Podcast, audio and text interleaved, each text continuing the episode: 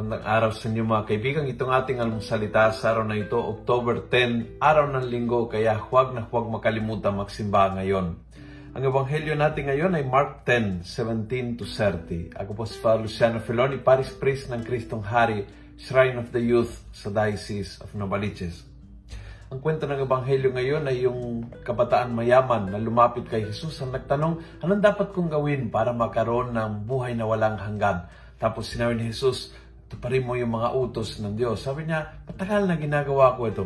And then comes this part. Then Jesus looked steadily at him and loved him and said, For you, one thing is lacking. Go, sell what you have, give the money to the poor. You will have riches in heaven. Then come and follow me. On hearing these words, his face fell and he went away sorrowful, for he was a man of great wealth. Mayaman siya masyado at yon kayamanan niya ay naging attachment niya.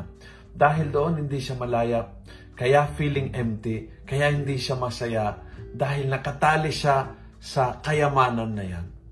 What is your richness? Tanungin mo ang sarili mo ngayong araw na ito, saan ka mayaman? Ako, Father, wala kang problema. Wala akong kayamanan. Well, baka wala kang kayamanan sa pera. Hindi ka mayaman sa pera, but mayaman sa sama ng loob. Mayaman ka sa mga kaaway. Mayaman ka sa pagiging makasarili. Mayaman ka sa sa vanity. Yun talaga masyadong vanidoso, masyadong masyadong alipin ka ng iyong itsura at talagang uh, doon nagpunta lahat ng effort mo. Uh, umayaman ka sa pakitan tao. Kailangan lahat, kailangan ayusin ang bahay namin sa probinsya para anong sasabihin ng kapitbahay, anong sasabihin ng kamag-anak. Saan ka mayaman?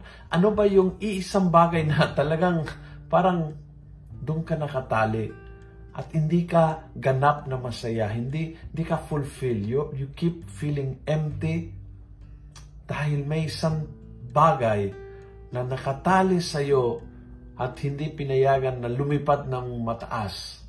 You are meant to fly high. Pero dahil sa bagay na yan, hindi ka maka-take off. Ngayong Sunday, subukan mo na spend some time in prayer and reflect on this. Ano ang iisang bagay na pinaka-kontrabida ng buhay ko? Dahil sa bagay na yan, I cannot be what I'm meant to be. Kung nagustuhan mo ang video ito, pass it on punuin natin ng good news ang social media. Gawin natin viral, araw-araw ang salita ng Diyos. God bless.